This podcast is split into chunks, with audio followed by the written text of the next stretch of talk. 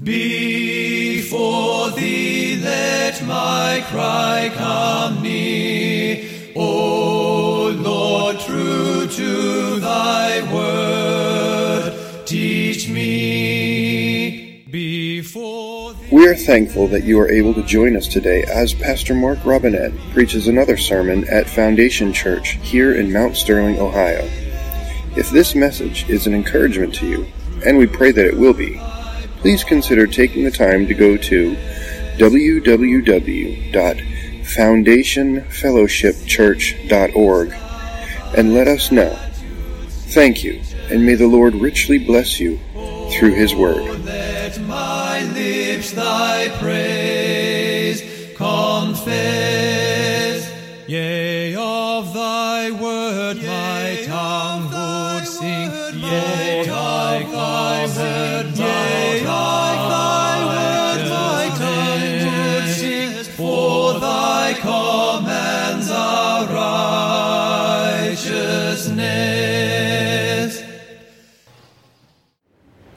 Well, greetings this Lord's Day in the name above all names, the name of Jesus. Paul told the Philippians that Jesus, the promised Messiah, had been highly exalted and given a name which is above every name. Amen? It is above every name right now. Given him a name which is above every name, that at the name of Jesus every knee should do what? Bow of things in heaven and things in the earth and things under the earth, and that every tongue should confess that Jesus Christ is Lord to the glory of God the Father. Jesus is Lord today. And what David had faith in for in Psalm 18, we are living in that time that he had faith for. Psalm 18 said, I will love thee, O Lord, my strength. The Lord is my rock and my fortress and my deliverer, my God my strength in whom I will trust, my buckler and the horn of my salvation, and my high tower. I will call upon the Lord who is worthy to be praised, and so shall I be saved from mine enemies. The sorrows of death compassed me, and the floods of ungodly men made me afraid. The sorrows of hell compassed me about, and the snares of death prevented me. In my distress I called upon the Lord, and I cried to my God, and he heard my voice out of his holy temple and my cry came before him even in his ears. The earth shook and trembled, and the foundations of the hills were moved and shaken because he was wroth. There went up a smoke out of his nostrils, and fire of his mouth was devoured, and coals were kindled by it. He bowed the heavens also and came down, and darkness was under his feet. He rode upon the cherub, and he did fly, yea, he did fly upon the wings of the wind. He made darkness his secret place, his pavilion, and about him were dark waters and thick clouds and skies. The brightness that was before him, the thick clouds that passed, hailstones and coals of fire. The Lord thundered in the heavens, and the highest gave his voice, and the stones and the coals of fire, and yea, he sent out his arrows. He scattered them, he shot lightnings out and discomfited them. And then the channels of waters were seen, and the foundations of the world were discovered at thy rebuke, O Lord, as the blast of the breath of thy nostrils. He sent from above, and he took me, and he drew me out of many waters, and he delivered me from my strong enemy and from them which hated me, for they were too strong for me. They prevented me in the day of my calamity, but the Lord was my stay. He brought me forth also in a large place, and he delivered me because he delighted in me. The Lord rewarded me according to my righteousness, according to the cleanness of my hands hath he recompensed me. For I have kept the ways of the Lord and have not wickedly departed from my God. For all his judgments were before me, and I did not put away his statutes from me. I was upright before him, and I kept myself from iniquity. Therefore hath the Lord recompensed me according to my righteousness and according to the cleanness of my hands in his eyesight. With the merciful thou wilt show thyself merciful, and with the upright man thou wilt show thyself upright. With the pure thou wilt show thyself pure, and with the froward thou shalt show thyself froward. For he will save the afflicted, but will bring down those with high looks. For thou wilt light my candle, the Lord my God will enlighten my darkness. For by thee I have run through a troop, and by my God I have leaped over a wall. And for God his way is perfect. The Lord The word of the Lord has been tried. He's a buckler to all those that trust him. For who is God, save the Lord, and who is a rock, save our God? Is he that grindeth me, and girdeth me with strength, and maketh me my way perfect? He maketh my feet like hinds' feet, and he setteth me upon high places, and he teaches my hands to war, so that the bow of steel is broken in my arms.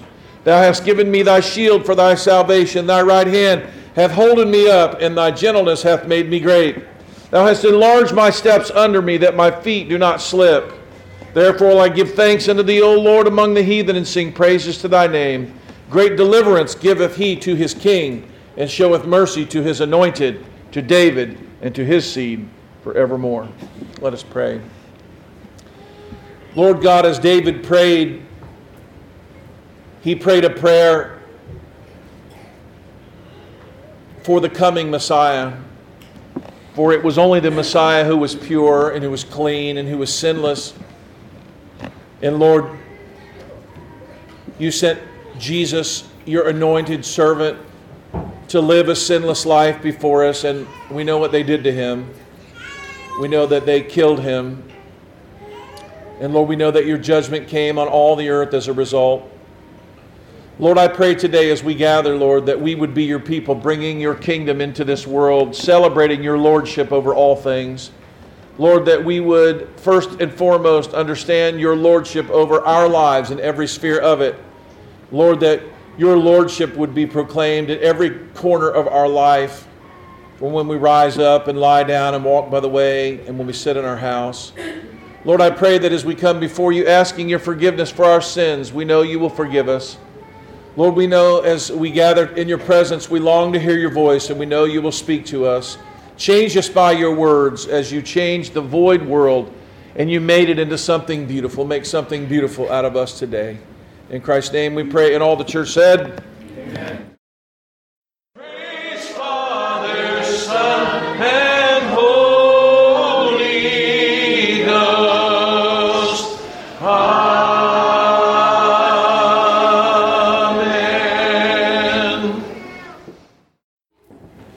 Standing for just a few more moments as I read for you my text.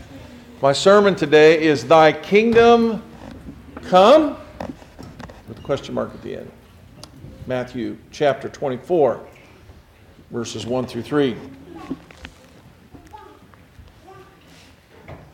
Matthew 24, 1 says, And Jesus went out and departed from the temple, and his disciples came to him to show him the buildings of the temple.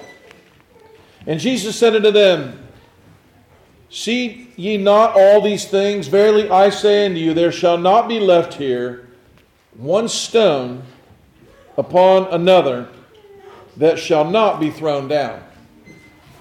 And as soon as he sat upon the Mount of Olives, the disciples came to him privately, saying, Tell us, when shall these things be? And what shall be the sign of thy coming and of the end of the world? Let us pray. Lord Jesus, as we dive into Matthew chapter 24, I pray you would just light it up for us, that you would illuminate the words of it so that we can understand what you were saying to the people that were there, and so that maybe we can understand what you would have to say to the people here about this. In Jesus' name we pray. And everybody said, Amen. Amen. You may be seated. Now, if that sounds familiar, what I read for you today, it should because it was our New Testament reading last week. Andy read for us. And it's also a parallel passage from the message I preached last week from uh, Luke chapter 21. Um, one good thing about things like this is that we have the other Gospels. We have Matthew, Mark, Luke, and John, right? What are Matthew, Mark, and Luke called? I've been trying to teach you this for 82 weeks. They're called the Synoptics. Uh, and what you're going to hear uh, me talk about from Matthew 24 is also in Luke 21, and it's in the book of Mark. And I, I don't have right in front of me which chapter, but uh, part of it is also in Mark. It's not in John, though. Okay? So, this is on the subject of Jesus' uh, constant conversation. What was Jesus always talking about? He was always talking about the kingdom of God. I had some people come over to my house and go, We want to know what this kingdom is. I even had someone go, Hey, what, what is the kingdom? You know, they're talking about it in their home this week. What's this, what's this kingdom? What is it? Okay? And so we're going to talk a little bit more about what it is, and we're going to talk about uh, what it means for you. Now, I'll try to give you a simpler explanation that I have, uh, either actually a more complicated explanation. You guys ready for a more complicated explanation? Some people say, well, what's the kingdom? Oh, it's me. Okay, well, the kingdom is, is me, but it's, it's not me. Okay? The kingdom is not you, the kingdom is us. Everybody say, the kingdom is us. And the kingdom is not us as in my family. The kingdom is not us as in our nation. The kingdom is us as in what? As in the. It's in the church. All right? Now, I'm going to try to give you this picture. I actually didn't plan to do this in my sermon, but since I had some more questions about it today, I will give you a piece of it. So I'm down there at the Citizens for Community Values, and I don't know that this guy's a post mill guy, and he starts talking, and I don't really believe in, uh, I don't think the, that we should have parachurch ministries. Do you guys know what parachurch ministries are? Parachurch ministries are ministries that spring up that are not out of a church somewhere, they're just an organization. And when I say I don't believe in them, what I'm saying is, is that I don't think that they are the best way. Everybody say the best way.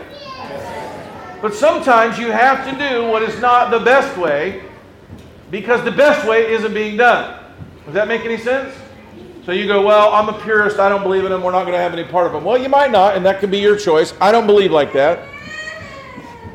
All right. If we have horrible drug problems, the church should be addressing them. But is the church addressing them? Everybody say the church is not addressing them. We have a horrible problem with poverty. Is the church addressing poverty? Everybody say the church is not really addressing poverty. We have a horrible problem that people don't take care of their parents and their grandparents anymore, that they put them somewhere else. So, wherever the church is not doing its job, what happens is things spring up to do their job. Now, the thing that springs up to do its job that's so ugly is the government. Right? So, when the government decides to take care of poor people, what happens is that the church is not taking care of poor people. So, the government does. And how does the government use your money? Do they do a really good job of that? Know, they build humongous buildings and they pay exorbitant salaries and they do terrible things. They send checks to people, all right, uh, that they've never met, that they don't know, that they support their entire life that they've never met. We'll hear, all, you know, there was $500 million that was wasted. You're like, oh, that's really bad. I mean, $500 million? Or a billion dollars? Or a trillion dollars? All of this money's being spent trying to do what the church could do if the church would do it. All right? And so there's a lot of work to be done in the world that can't be done through like a parachurch ministry. So I was there with Aaron and I'm like, now, I said, the sad thing about Citizens for Community Values is it's not a church ministry. And he's like, you're right. Now, he's saying you're right because he believes like we do. Because the problem is, is that who is Aaron Baer accountable to? Who are his elders? Who tells him what to do. Now, he happens to go to a church, but he didn't have to go to his church. Some, some churches might be like your parents, you know. Some of your parents are like, oh, you know, uh, well, you know, hey, just marry whoever you want. You'll probably pick somebody good. They don't get involved. They don't help you, right? They don't take that role. They're, oh, you know what? It'll work out, Amy. Just go do whatever, you know, go meet somebody or, or do whatever, right? So when the, when, the, when the family isn't doing the job, somebody else ends up doing it or you do it yourself. And, and how that, how's that work for you when you have no help, right? It's bad. So then the church ends up trying to help. And the way things are supposed to be is not how they are. Everybody say, the way things are supposed to be is not how they are. So, Steve, you, you, you know how, if the kingdom came the way that we want it to, you know what there would be? There would be thousands of churches across Ohio where people submitted to their elders. And when people, you know, moved from one area to the other, the elders would go, Hey, can you tell me about that person? How can I serve them and how can I love them? What have they been doing? And if they had, there were poor people in their church, you know what they would do? They would take care of those poor people. And if they had parents that needed to be taken care of, you know who would take care of them? Would the government and Social Security and billions of dollars in programs of money that's being spent by bureaucrats? Would that be happening? No, because these things can be dealt with on their. How do we know we should do this? Well, the Bible says we should take care of our widows, right? Right? What was the early church doing? They were taking care of their widows. In fact, they said people that don't do that are worse than infidels. So the church today is worse than an infidel when it comes to how we're supposed to care for the poor and the needy and our relatives and all kinds of things. But if the church was was what it will be, okay, it will be this, Steve. Now, not in our lifetime. It isn't going to happen.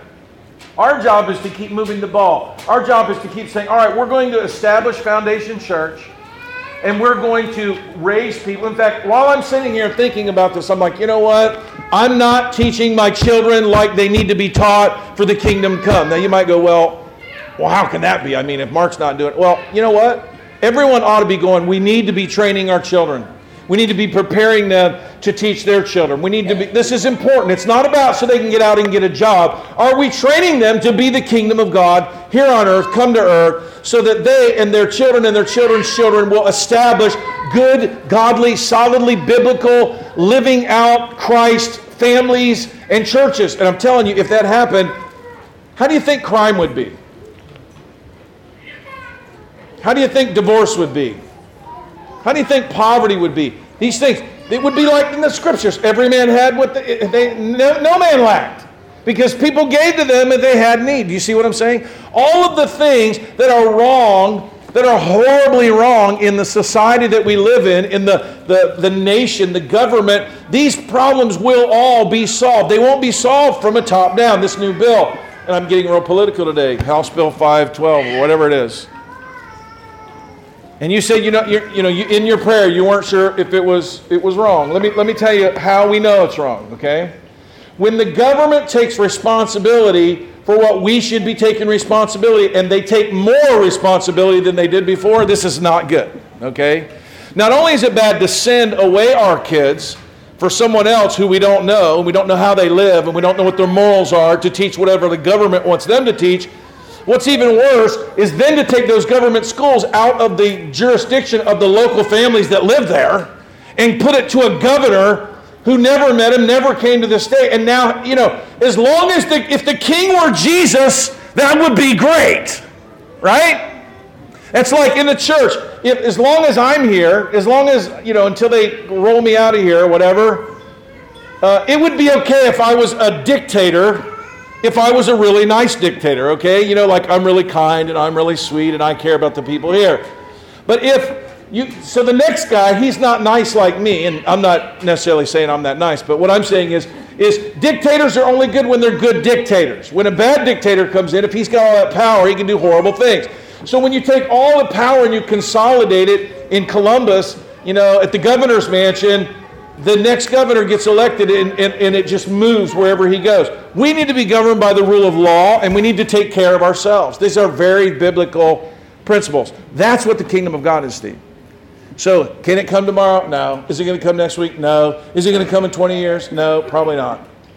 But it's coming incrementally, slowly. It's happening, and there will be a day where the things that we live at, people they will look back on and they will go, "People lived how?" People did what? You mean, well, what about this? What about their churches? And what and and and it, they won't be able to imagine what it would be like to, to like drive all over the place and you can't find a church that'll preach the word of God. That'd be silly. There'll be one everywhere. There'll be faithful leaders everywhere.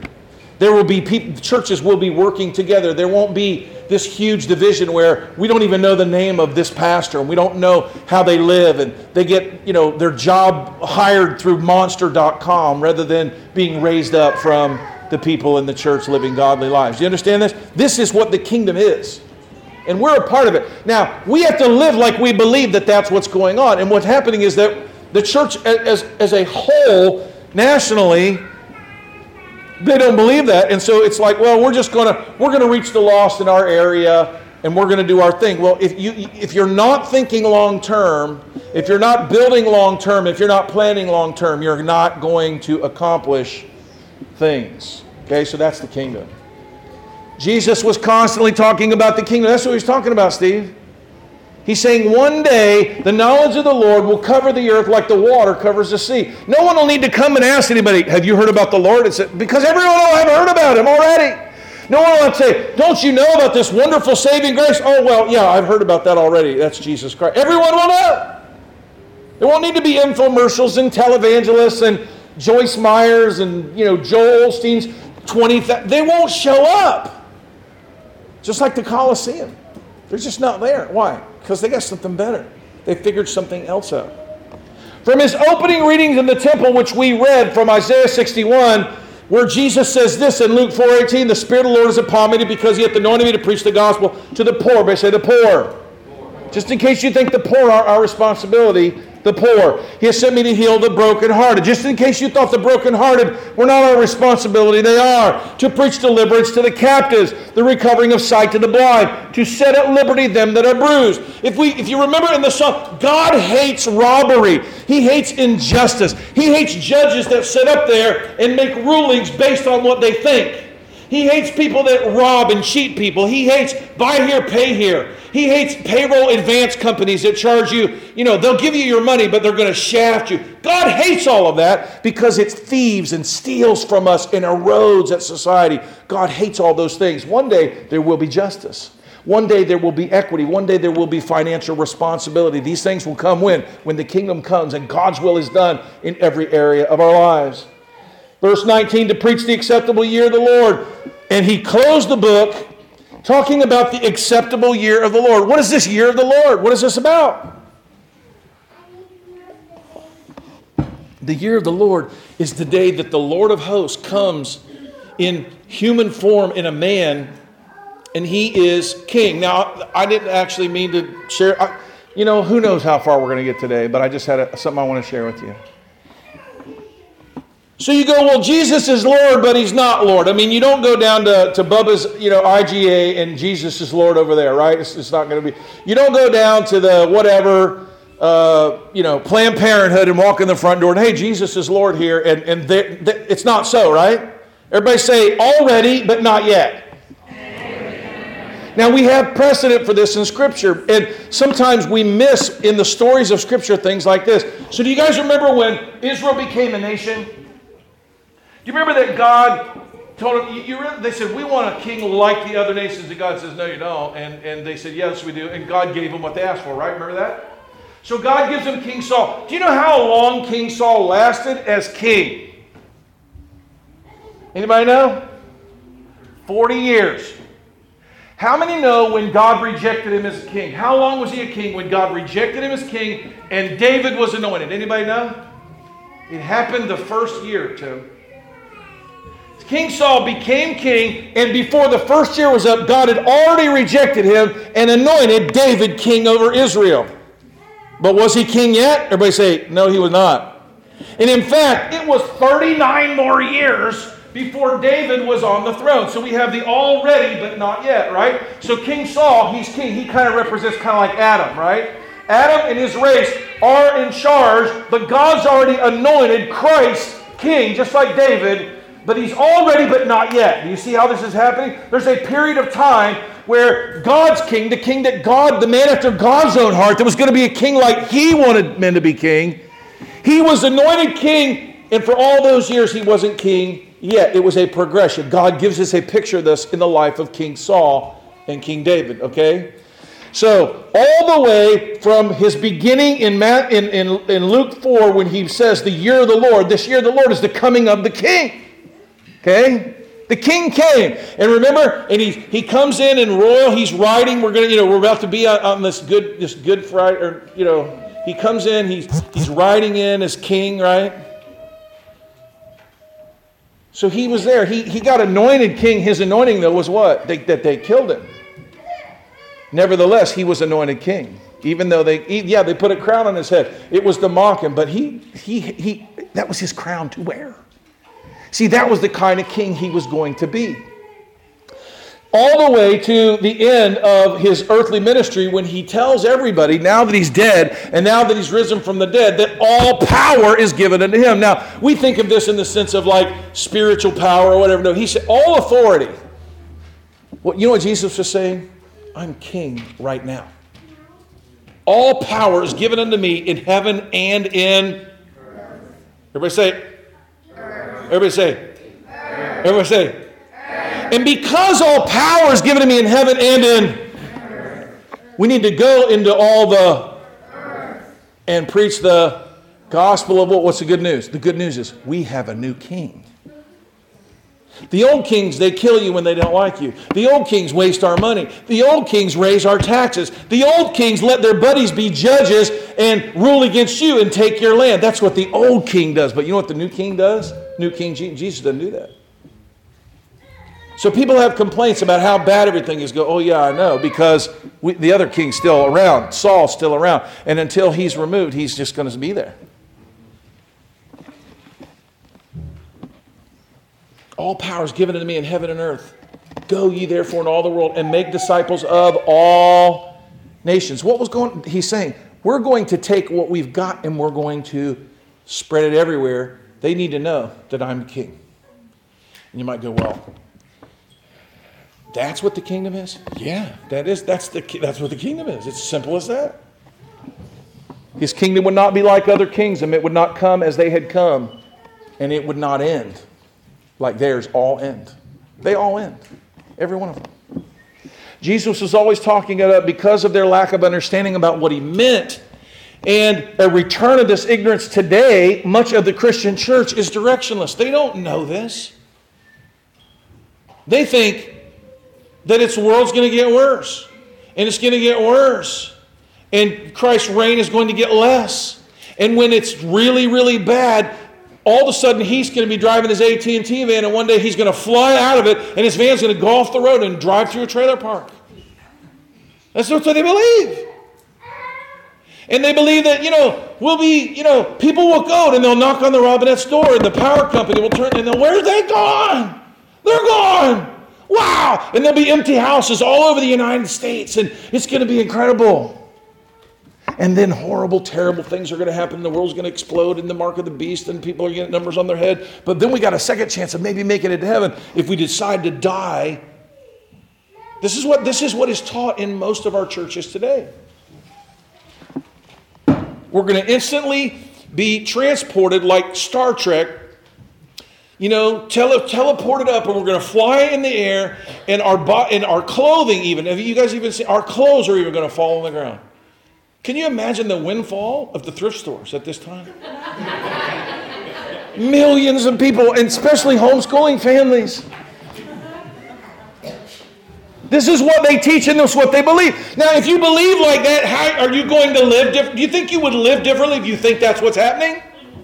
But what if you were told, oh, do you know the kingdom is coming and God's going to will be done and, and the knowledge of the Lord is going to get more and the governing of the Lord is going to get more. And if you want to get in on it, you, if, you know, like you, you want to get in on it, I'm glad you're, you know, Harrisburg guy.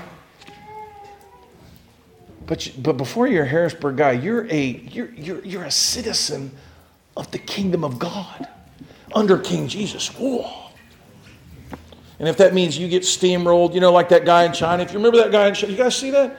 He's standing up against the government, and they pull up the tank, and he's defying it, and they just run him over. You, guys remember that? Horrible, years ago. But he's going to stand against them. Well, they just run him over. All of us seem to understand we are born in sin, that the world was doomed to death because of Adam's sin. We seem to understand that something needed to be done in order to get us to go to heaven. And we all agree that we're sinners, all Christians do, that we need a Savior to get to heaven. But where we disagree most and where most don't understand is what are we supposed to do right now? And imagine if what you were supposed to do right now is just kind of figure it out, just endure, just make it, just survive, just don't get run over by a bus, just just kind of, you know what, it's horrible, just kind of, oh, eh, you know, in fact, the worse it gets, the quicker Jesus is going to come. So why would you want to correct or fix anything? You wouldn't. Passages like, We are strangers and foreigners, but fellow citizens with the saints and of the household of God, they should, we take them allegorically. Oh, well, we're not citizens of America, we're citizens of God. Well, as a citizen of America, what do you do? You sign up for jury duty, right? And you vote, right? And you pay your taxes, right? And you get your driver's license, and if you leave the country, you get a passport. We know what to do as citizens of the United States. But what do we do as citizens of the world? Well, as citizens of the church, how do we live? We make Jesus Lord in our homes, but we also treat the church as though it really is what God says it is, which is what? It is the manifestation of the kingdom of God. Jesus tells us in Matthew 6 in the Sermon on the Mount, and Paul reaffirms this in Ephesians 5, that we are not to live out our days on this earth like those who don't know this. He says, Do not walk like the Gentiles walk in the vanity of their mind. They're blinded. They have no idea. They don't understand that it's going to get better. They don't understand that the kingdom of Christ is going to crush all of their kingdoms. They don't understand that all of their temples of worship are going to be empty. They don't know it. Well, we know it. That's why we should be building churches that are going to last for 500 years. Why? Because they, they should if we spend the time building them properly in our in the reality we live in, not just the physical construction.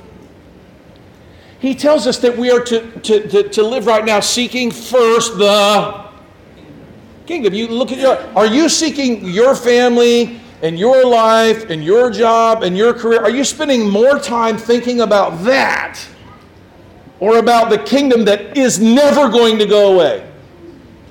Robinettes, they're probably going to go away. Hatfields, they probably will go away at some point. Foise's, whatever. Maybe we, maybe God will allow us to live, right?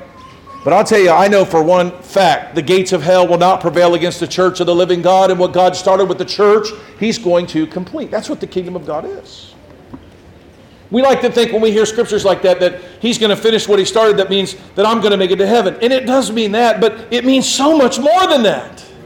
We're not to live our day to day worrying about food and clothing and shelter. That's what they do. They live their whole life worried about their 401ks and their retirement plans and, and what they're going to do and how they can play shuffleboard in Florida. That's what they are doing. That's not what we are doing. Seek ye first. Okay? We're to seek, we're to, you know, care about things, but we're to seek first. Everybody say, seek first. You know, imagine if every decision we made was predicated on how is this relate to the kingdom of God? Not how does this work out for me? How does it work out for my family? How is this going to work out for my future? What if we thought, how is this going to affect the expansion of God's kingdom through me? Imagine if our decisions went through that process. What kind of decisions would we make?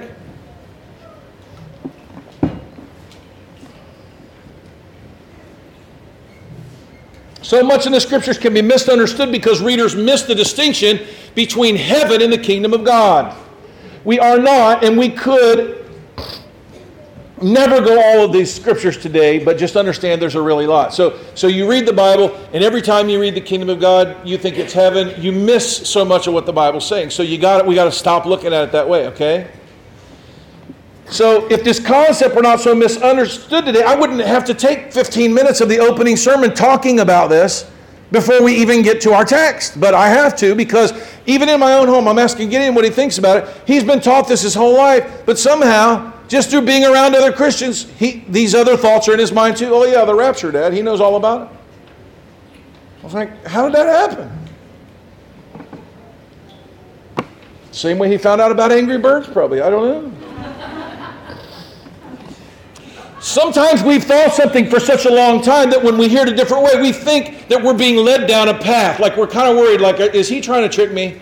Like, like, you know, is this one of these deals where you read the Bible and you have to be an expert and hold it sideways and and and then only they can see it? No, no, it's the opposite.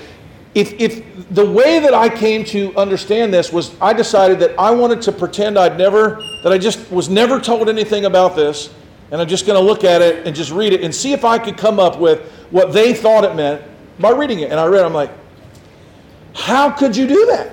How could you build? You have to be an expert's expert, insane, crazy person with 500 different points on your graph to come up with the doctrine that most people teach today. Okay?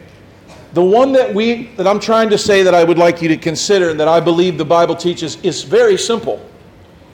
Okay? There was an old covenant And then now there's a new covenant. The new covenant initiated the kingdom of God. The kingdom of God is the church on earth today. It will overtake the entire earth. And at the end of it, at the consummation of all things, Jesus will come and judge the world, and we're done. That's it. That's your whole, that's it.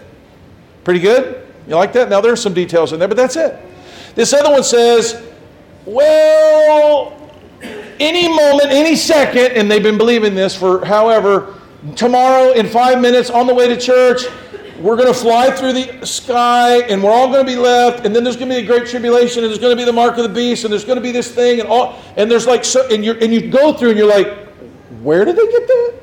And if you read the bible you're not going to come up with that. There are scriptures that give you certain concepts that if you project those concepts onto here you'll you'll be hearing them as you're reading but they don't belong there okay I hope that's not too complicated. I'm going to try to delve into this a little bit. It's a really big subject, bigger than I really was thinking it would be. Uh, can you guys hang with me for just a little bit? And we'll jump, because uh, we haven't even got to the text. I'm sorry. All right. Now, if you're wondering that, you know, is he leading me down the garden path to some weird way of thinking? Then I would suggest you in your home, if you can do it, get your Bible out and start reading in Matthew chapter 21 and read all three chapters before you get to Matthew 24, because Matthew 24 is where they get some of these doctrines from. But to understand you got to read Matthew 21, 22, and 23, because Jesus is talking a lot during these chapters that have to do with what he's talking, going to talk about in Matthew 24.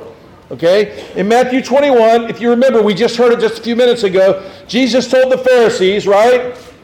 Hear the parable of the householder. Remember, he has a vineyard, he goes away. He sends people to take care of it. They beat them. They stone them. He says, Oh, I'm going to send my son. Uh, they'll listen to him. And they kill the son. This is a pretty plain parable, right? And, and, he, and, and, and they're like, and the Pharisees, Oh, he should kill these people. Um, remember, they said this? They said, The Pharisee says, Oh, well, what, what's he going to do when he comes back after they kill his son? Verse 41 of 21, he says, They will miserably destroy these wicked men. And then Jesus basically tells them, You're those guys. And they don't like that, right? You're the people that are doing this. I am the son. And oh no, now they're, right? He does this in all the way back in 21, right? He tells them, Whosoever shall fall on this stone shall be broken. Whosoever it shall fall, it will grind him to powder.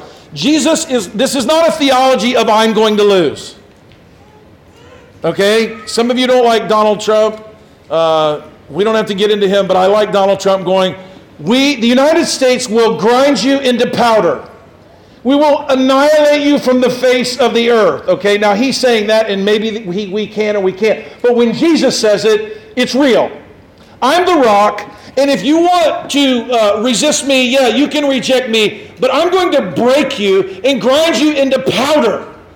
Jesus is got some, some serious, you know, gravitas here.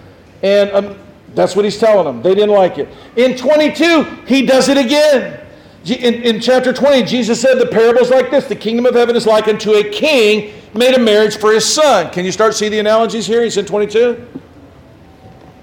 But the people he wanted to come, they wouldn't come. And it made him very angry. Okay? So Jesus came into his own. His own would not receive him, right? And so he sent servants saying, Come on, come on, come on. And he goes, and then people came who weren't supposed to come. God's mad at them. Verse 7, he destroyed those murderers and he burned their city. Does this start to sound like Jesus is telling these parables in a row to get, make a point in their mind? Absolutely. These people that didn't come, these people that wouldn't come, these people that totally disrespected his son, these evil murderers, he's going to burn their city, okay? And you can read about it in 22. Um, he, he gets down to verse 13. The, he casts someone in outer darkness where there'll be weeping and gnashing of teeth. For many are called, but few are chosen. You know, Jesus would call these people, Come unto me, and they wouldn't come. Okay?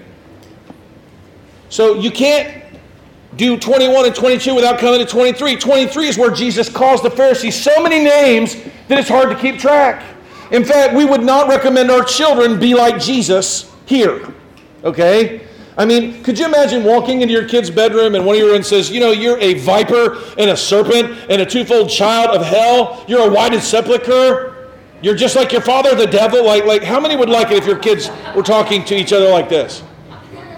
Nobody would like this, right? He told them that their converts were twofold. I don't even know what a twofold child of hell is, but apparently, you know, this is a this is a rough deal, right? By far the most scathing rebuke of any people in the Bible, verse by verse, it gets worse and worse as the woes keep adding up. Woe to you, blind guides. Woe to you, hypocrites. He calls them hypocrites over and over and over and over. I mean, if someone called me a hypocrite once, it would hurt, but he goes, You're a hypocrite. Let me tell you what. You devour widows' houses. Hypocrites. Here you are, you're unjust. You hypocrites. Here you are, you like to sit in the best seats. You hypocrites. And he's scathing them and he's yelling, and, and, and this is really, really rough. This is not one of these things, what would Jesus do? We don't want to do this to the people, but Jesus could do this to them. And once he gets to a fever pitch in Matthew 23, verse 33, he says, You serpents, you generation of vipers, how can you escape the damnation of hell? Wherefore, behold, I send you prophets, wise men, scribes, some of them you will kill and crucify, some of them you'll scourge in your synagogues. And, and he says in verse 35, Upon you, everybody say, Upon you, upon you. may come all the righteous blood shed upon the earth. Jesus is now pronouncing a curse. Okay? On these people. Now you might go, well, you know, this is an actual curse by Jesus on them. Upon you is going to come all of God's wrath and judgment for all the bad things the Jews have done in the entire Old Testament until now. And he's the way he says it's from the blood of righteous Abel, right? Abel hadn't done anything wrong and Cain killed him. From Abel's blood all the way to where they killed Zacharias between the porch and the altar. And you might go, well, why did they list those? Zacharias was the last book of the Old Testament in the way the Jews had the books arranged. So he's saying from Genesis to the end of the Old Testament, all of the unrighteous, ungodly, heathenistic, uh, good, you know, all these horrible things you've done to the good people I sent you, that judgment's going to come on you. These people that were right there in his face, you, you're going to get it. Verily I say unto you, he says in verse 36, all these things shall come upon this, everybody say, this generation. So Jesus was pretty much blasting them and promising them that the judgment that had been waiting. You know, if you read the scripture, you know, David will ask, Amy, he'll ask, How long, O Lord, will you wait? How long are evil men going to be evil? How long? How long? Well, we know the answer. How long? Jesus pronounced it this generation. This generation is about to be judged. This generation is about to get all the judgment from all the other generations like no one's ever gotten it before. Having said all this, we come to Matthew 24. Can you see the build up? 21, 22, 23. Whoa, hypocrites, judgment, your fire, brimstone, bad things. So the disciples are a little shell shocked by this, and they come out of the temple. He'd just been blasting them, blasting these Pharisees so bad. I can't even imagine being one of the disciples at this point, walking with them. Not, So, like, aren't these buildings pretty? now, if you know, if you learn history, Herod had just completed the construction of the temple, and the buildings were gorgeous. And for you history people, Herod built so many incredible, beautiful things during his lifetime, he built Masada up on that mountain. He built a thing to all. Remember, we talked about recently that Abraham and Isaac and Jacob and all those guys and Joseph are all buried in this place. He made a beautiful monument for them in the cave uh, there in Shechem. I mean, Herod did great things and he built these, and they're like, look at these. And Jesus looks at them and he says, oh, yeah, not one stone is going to be left upon another of these buildings right here. Now, if you're his disciple, Luke, what are you thinking about now? Like, like you were thinking, we'll take over and we'll have all this new construction we can move right into. This is going to be great. You know, like, like, no, no, no, no, no, we don't need to do that. I mean, Jesus is like, we're going to wipe it off the face of the earth. We don't build on another man's foundation. We're going to wipe it off the face of the earth, and I'm going to be the new foundation. This is what Jesus is saying, and they're like, holy mackerel. Verse 2, Jesus said, See you not all these things? Verily I say unto you, there shall not be left here one stone upon another that shall not be thrown down. So they walk outside the city, about two miles walk, and they go up on the Mount of Olives. It's two miles just east of the city. And, in Jerusalem, the Mount of Olives is kind of a high place, and you can look down over the city of, of Jerusalem. And from where Jesus was, he was looking over it all. It was like, you know, Jerusalem is below, the temple's below. He's up on the mountain and they're looking down and they come up to him and they're like, uh, they come to him kind of privately. Tell us when these things are going to happen.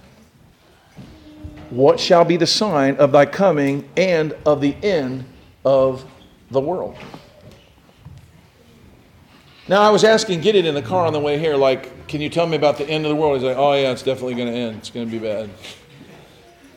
You know, you know, I know it's coming, Dad. You say it's coming. I don't know. You know, I'm like, what do, you, what do you mean I say the end of the world is coming? What, you know, the end of the world. Everyone's talking about that. You know, there's meals and doomsday preppers and all these things. It's coming, man. It's all, you know, the whole world, we're going to blow it all. It's going to be the end. Folks, that's foolishness. That's not going to happen. But it sounds like Jesus is talking about the end of the world, right?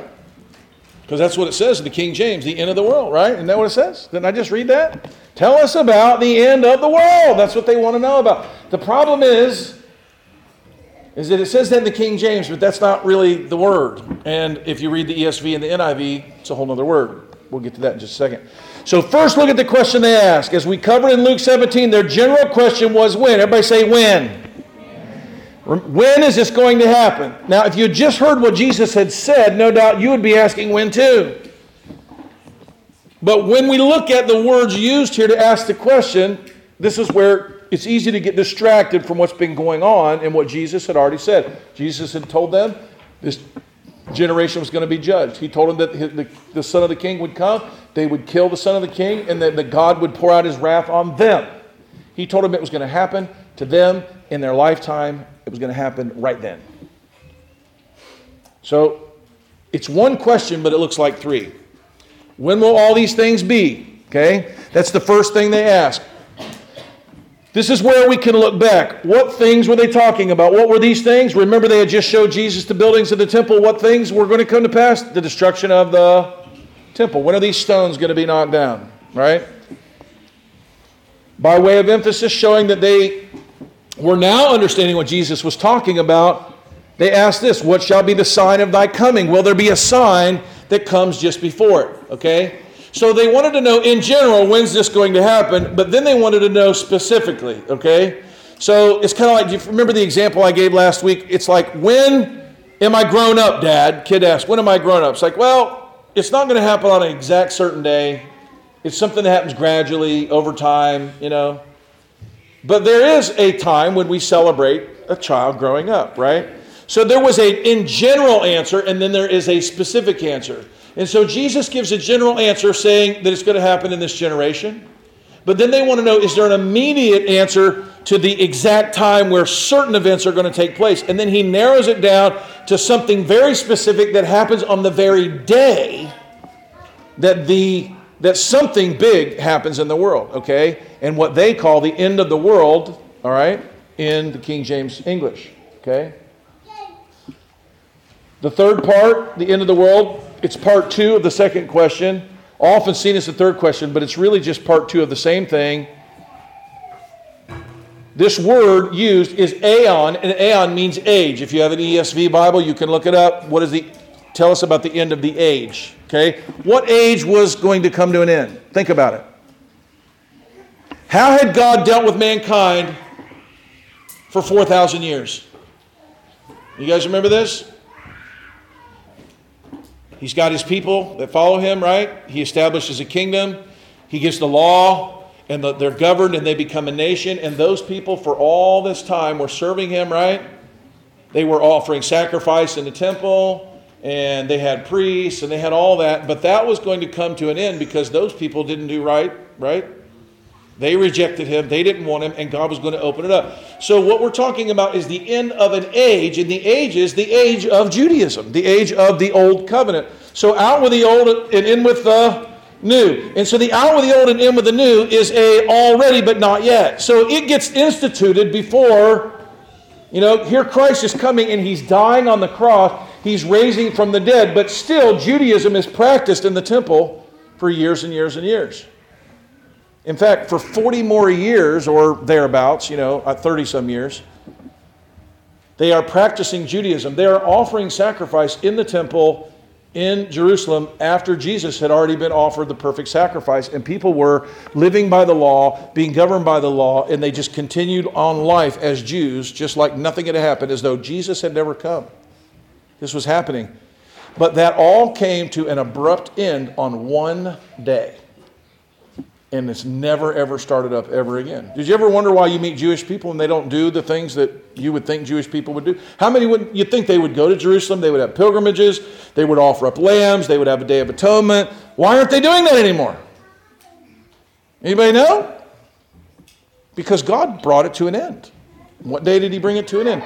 He brought it to an end in AD 70 at a cataclysmic, historical, unbelievable pouring out of God's wrath on a people like the world has never seen. Millions of people died in one day, and blood ran through the streets like a stream of river.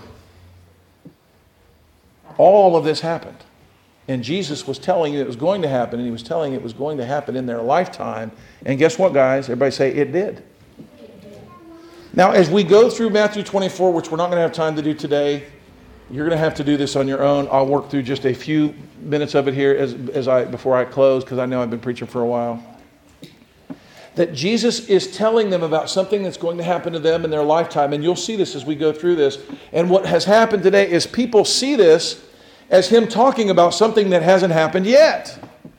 And so they're waiting every day. They hear a story about Israel in the news and they go, oh, the, this great tribulation is going to come and it's going to be worse than the world's ever seen. It's going to be horrible. When, when the Soviet Union was in power, Paul, it was like, oh, any minute the, the Soviet Union is going to launch nuclear weapons and we're all going to go to a nuclear winter. And then now it's the terrorists and it's going to be ISIS. But then, well, ISIS is now gone. You know, they've, you know they killed ISIS? And you, have you guys, if you're up on the, do you know they're all dead? There's like a few, but pretty much they're completely eradicated from the entire Middle East. ISIS is gone. You won't hear about it a lot in the news, but they killed them all. Okay? There's a few radicals here and there, they'll go by new names or whatever. But those kingdoms come to an end. They, no one will remember them in time. People go, well, what about all this stuff in Revelation? Remember, we went over this in Revelation. What is said seven times in the book of Revelation, starting off with the very first verse? The revelation of Jesus Christ, which God gave him to show to his servants those things which must shortly come to pass. Seven times. And it was written when? Right, but it was written in AD 60 something. in Revelation. These things are about to happen. These things are about to happen. These things are about to happen. He was getting ready for them to happen. All right, can, can you guys hang with me for just a couple more minutes and I'll wrap it up? Can you guys, can we do it? Jesus answered and said, Take heed that no, this will help you if you just want to read literal. The scripture's literal. There's little pieces here that'll help you go, okay, all right, I don't think Pastor Mark's leading me down a crazy path here. I'm, I'm going to read what Jesus said and, and, and we'll get there. Jesus answered, Take heed that no man deceive you. Everybody say, You. So, this is real simple. This is, this, you don't have to be a Bible scholar. Jesus is talking to who? He's talking to his disciples, right? He doesn't want them to be deceived. So who, who's going, who needs to worry about being deceived? Everybody say the disciples. So this message isn't for you. It was for them. Does that make sense? Take that no man deceive you. For many shall come in my name, saying, I am Christ, and shall deceive many. And you and you shall hear. Who's going to hear? Everybody say, they were going to hear. Of wars and rumors of wars. See that you be not troubled, for all these things must come to pass but the end is not yet. He's telling them, You're going to watch this and you're going to see this, but the end is not yet. The end of what? Everybody say the end of the age.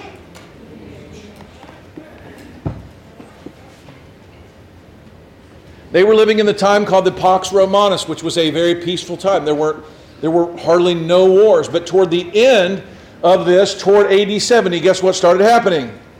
Wars were breaking out all over the Roman Empire, and they were hearing about it. You'll hear of wars and rumors of wars. Nation shall rise against nation, kingdom against kingdom, and there shall be famines and pestilence and earthquake in different places. And people today are like, oh, we have an earthquake or we have this volcano. Oh, this must mean the end of the world. Do you know that when Christ was crucified, what happened on the day of his crucifixion? Everybody say an earthquake. What happened on the day of his resurrection? Everybody say an earthquake.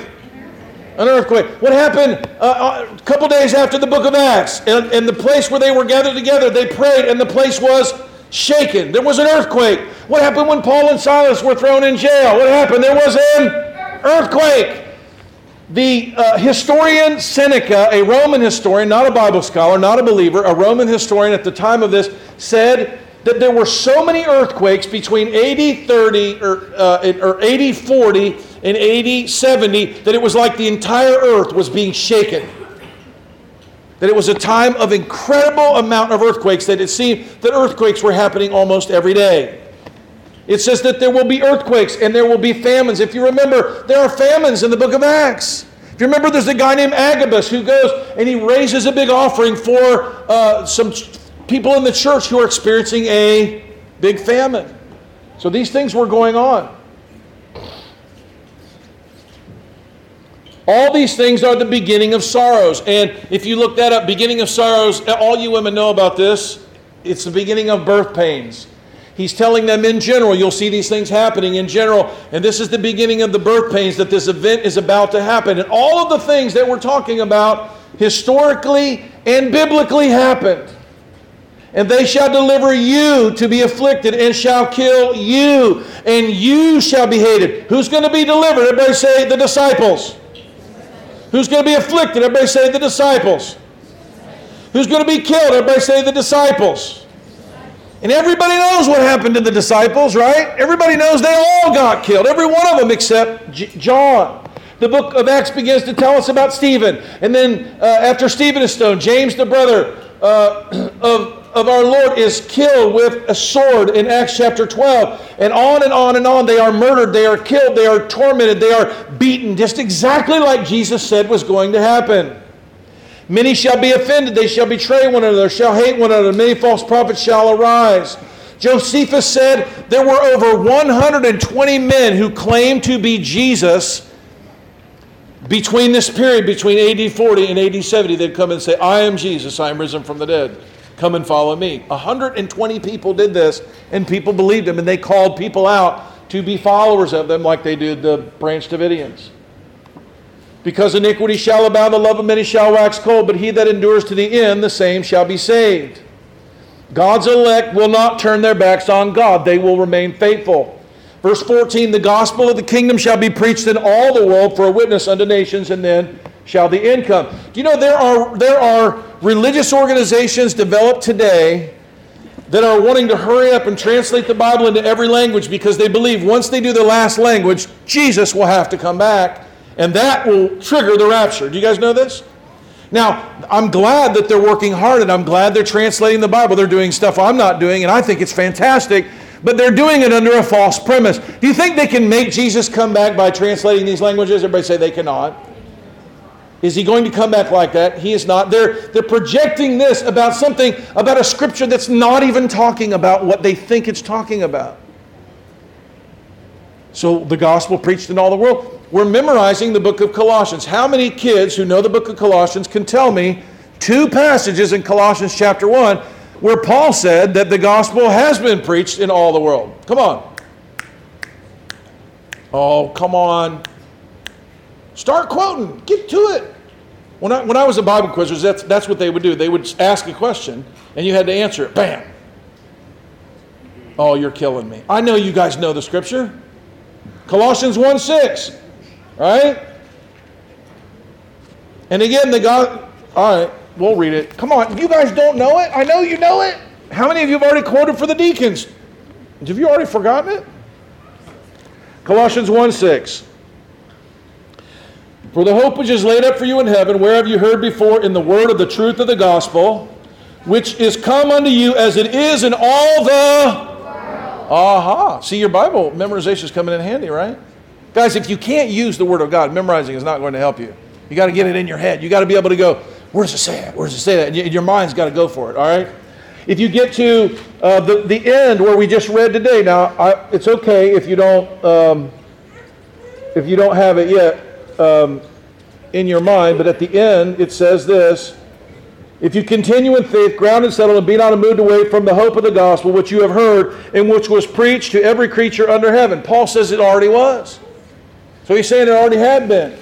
So You might not know your church history, but Paul traveled to Italy and to Rome and even as far as France and Gaul preaching the Word of God. Mark went down to Egypt. Uh, all our other brothers went into different parts of the world, the parts of the known world were all reached before AD 70 by people who knew Jesus, who walked with Jesus, and who died for him. They went out and they preached the gospel. They did this already. The last question what will be the sign of your coming? Jesus begins to answer the, the question about an immediate sign, not a general sign like the generation's getting ready to come to an end, but no, right, like, you know, what am I going to see right then? So he gives them something particular in verse 15. When you therefore shall see the abomination of desolation, okay, spoken by the prophet Daniel, let he who hears understand. That's when you'll know. Now, how many have heard sermons and discussions and people, oh, the abomination and desolation? I know it's going to happen. It's going to be, it's going to be, the Antichrist is going to come and he's going to offer like a pig in the temple and, and it's going to be horrible. Come on, raise your hand if you've heard it talked about. Abomination of desolation, right? I was listening to one commentator, Tim, and he said, the abomination of desolation sounds like a WWF wrestler. The abomination of desolation has entered the room, you know, and everyone's, you know. The abomination of desolation is not, it's not a name, it's a thing. It's, it's the abomination that brings about desolation, okay? God is going to, there's something that's going to happen that's going to happen right at the very end that's going to bring desolation. It's going to bring the complete destruction of the temple. I have heard and heard and heard all these crazy sermons growing up. There was a guy that would come in town, and by the end, every kid would be like laid out up the front crying because Jesus was coming back tomorrow, and they weren't right with God because they had had evil thoughts, and they would they would ah, and they're crying up here, and they're praying, oh, I want to make it in the rapture, and they would be crying and screaming, and they, this this would go on like half the night, right, honey? You were at them, right? We could probably use a few more of that. I wish some of you kids would fall on your face and say, Oh God, the kingdom is coming and I'm doing nothing about it. But I'm not going to try to scare you into it, okay? The truth is the kingdom is coming and you can sort of be left behind and not be a part of that work if you if unless you engage yourself to it. But what in the world is this all about? Well, that's where the synoptic gospels comes in handy. It's in Matthew, it's in Mark, it's in Luke. And do you know, it's real simple, honey. If we just look, Luke tells you what it is. The abomination of desolation is when troops, when an army surrounds the city of Jerusalem. That's the abomination of desolation. That's it. Daniel mentions it three times. He talks about this. And in one of them it says, when forces compass about the city. You can read it in Daniel 9 27, Daniel 11 31, and uh, Daniel 12 11. This is what Jesus uh, is talking about here in, uh, in Matthew 24. He says, when you see this happen, run for your life. But what is it that they were going to see? Okay. Matthew or uh, Luke 21 20 says, When you see Jerusalem surrounded by armies, then you will know destruction is coming. Is that complicating? Do you need a whole Bible study? Just read the synoptics. When you see Jerusalem surrounded by armies, you will know that destruction is here. This is in the very same exact words that Jesus is talking in Matthew 24. You can line them up. It's exactly. Now, he doesn't say the abomination of desolation, but it's, it, if you read the passages together, you'll see this is the exact answer of the question. Luke 21 20, when you see Jerusalem compassed about with armies, know that desolation is nigh. Then let them which are in Judea flee to the mountains. Let them which are in the midst depart out. Let them not that are in the countries go into the city. For those days will be vengeance. All things are written that may be fulfilled. Okay? Daniel 11 31. Let, uh, is, that, is the passage that, that talks about this uh, exact thing about the forces. Let them which are in Judea flee to the mountains. Okay? This is, a, this is real good advice. The city's going to be destroyed. The city is surrounded. Don't run inside the city. What's going to happen if you run inside the city and God's going to destroy the city? Right? So you see fire and brimstone coming down, and you're in Sodom. Should you run in Sodom inside the gates, or do you think running away from Sodom would be a good idea? Right? See, God knew the destruction he was going to bring was going to be on the city, it was going to be on the temple, it was going to be on those people. And so he tells them, get out of Dodge. Get out of town, run to the mountains. Why would he tell them to run to the mountains instead of inside the fortified city? Because he knows what he's about to do. He's going to destroy the city, just like he did in Sodom and just like he did in Gomorrah. So he says, Go to the mountains. I'm almost done. You got just give me just five more minutes here. Let him is on the housetop. Do not go in, don't go back in the house and get a pack a bag. Run for your life. Everybody say, run for your life. He's telling the disciples who are Christians who don't want to be caught in the middle of this. There would be Christians living in Jerusalem, and they're going to see uh, armies go around the city, and they're going to go, you know what, we're going to hang out, we're going to stay in the city. What would the Christians be doing? Uh, I think it's time to get out of, out of town as fast as humanly possible. Why? Well, because Jesus prepared us for this. Let's get out of town. And this is the way this is how the elect get saved. They are they get out of the destruction. What happened to Lot? He got out of Sodom and what happened? He didn't get destroyed, but his wife did what? She looked back.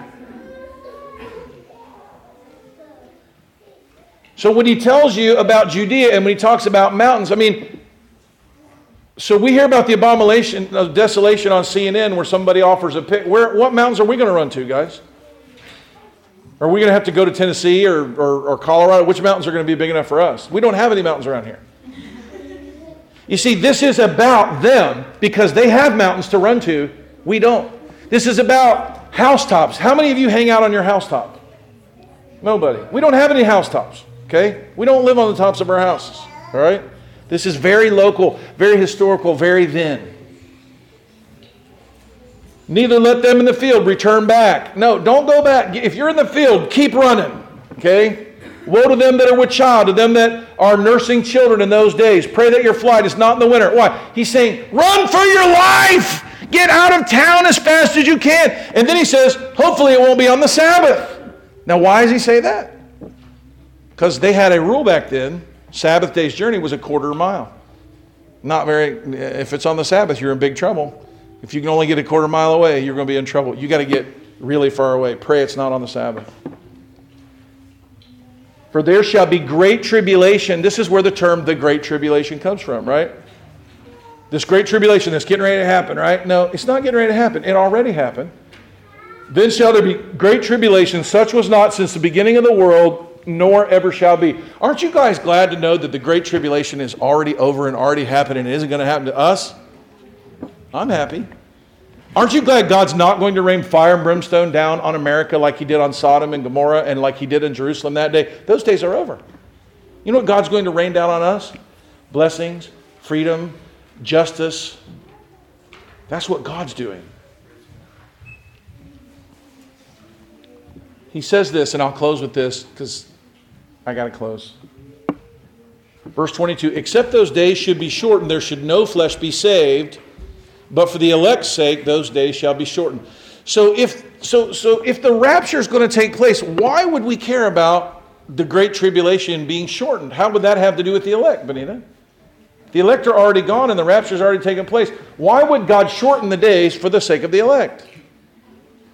because God's people will be alive and they will be living in Jerusalem and they will need to run. So God shortens the days of this great tribulation so that all the church people don't get killed in the middle of it. And you go, well, God's judgment, you know, we miss out on this. You know, God is not worried about things like we are. And I know this may sound really, uh, really odd for you to deal with, okay? Did you know that God, well, sometimes we get caught in the middle of God's judgment? Oh, well, how can that happen? It, it can happen. If Lot stayed in Sodom, would he be alive or dead? Yet the scripture calls him righteous Lot. The city that came on the judgment would have come on him. That's why he had to leave the city. Okay? And so God's judgment was coming on Jerusalem. And even if God, God's people could not go, we're all going to camp out and we're going to pray and we're going to camp out all night at our church in downtown Jerusalem and we're going to pray and everything's going to be okay. Do you think everything would be okay? Do you think if they decide not to listen and not to get out that they were going to die? And he was telling them, you need to get out of the city. You need to listen. You need to get away because when God's judgment coming, every some people, a lot of people are going to die, and you might be some of those people. Get out, get out, get out.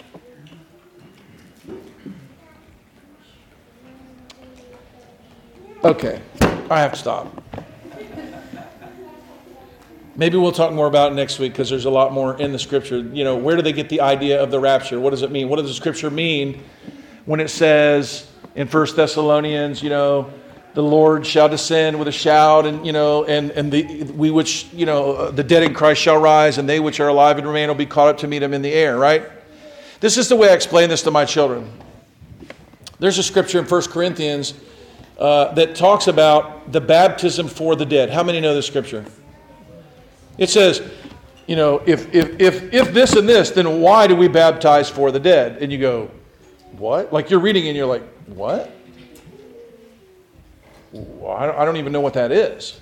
Well, the Mormons do. The Mormons have this doctrine, Marie, where if your loved one didn't get saved, you can go down to the church and get baptized on their behalf, and now they, they're, they're saved. It's kind of like, like during the time of the Catholic Church. Remember, they could give money and they could get their loved ones brought out of you know, judgment. So people have come up with this doctrine. So there's a way where you can inoculate yourself against getting caught up in foolishness like that because if what you find in the Bible, if you find a scripture that seems to say something different than the entire rest of the Bible, then you might understand it wrong. Okay?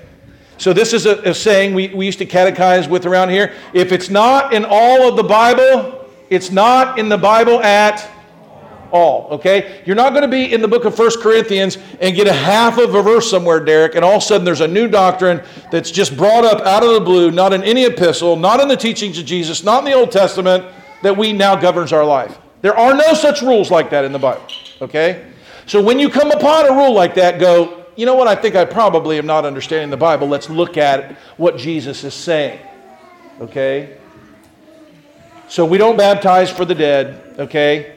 And when we get to 1 Corinthians, or when we get to uh, 1 Thessalonians, and it talks about this, and this idea of being caught away and flying up to heaven is in there, are we understanding it right? When we read further in Matthew 24 and, and it talks about Jesus coming in the clouds, could we, what, what, what could this possibly mean? And then when we find out that the coming in the clouds was when you saw an army coming from, you know, 10 miles away, what would you see around an army of 5,000 men? What would you see surrounding them? You would see a cloud of dust. Why? Because they're marching and there's 5,000 men, and this giant cloud is coming, and they're coming on a cloud, and they're going to get you. And throughout the entire Old Testament, the imagery of the coming of the Lord on the clouds was about a cloud of army coming to bring devastation and judgment. You can read about through the Old Testament, the coming of the Lord. I read about it in the Psalms. The coming of the Lord, coming in the clouds, the coming of the Lord, the clouds of judgment. Okay? A lot of it's imagery, a lot of it is, uh, we, it needs to be understood that way.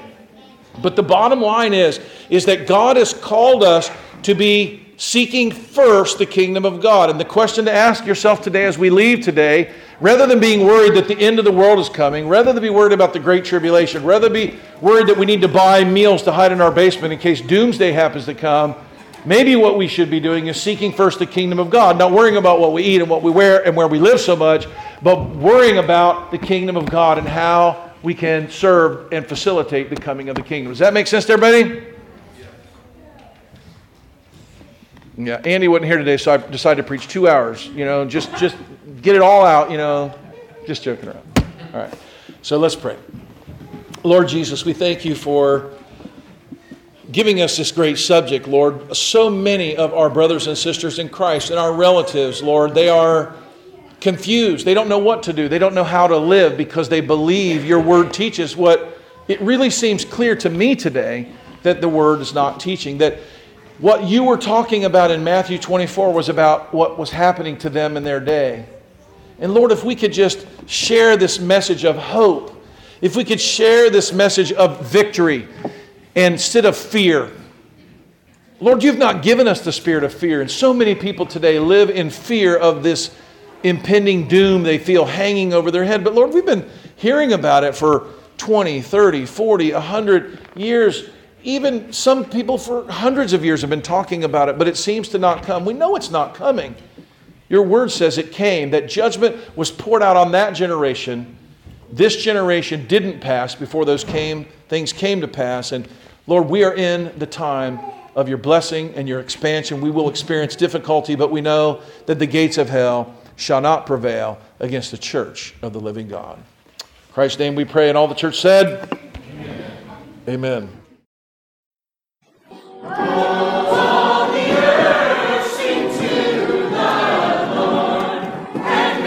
Hello, this is Pastor Mark Robinette of Foundation Church. Thank you for taking the opportunity to listen to our audio sermons. We would love to hear from you if you have any comments, questions, or just to let us know how they served you go to our website, www.foundationfellowshipchurch.org, and send us a note.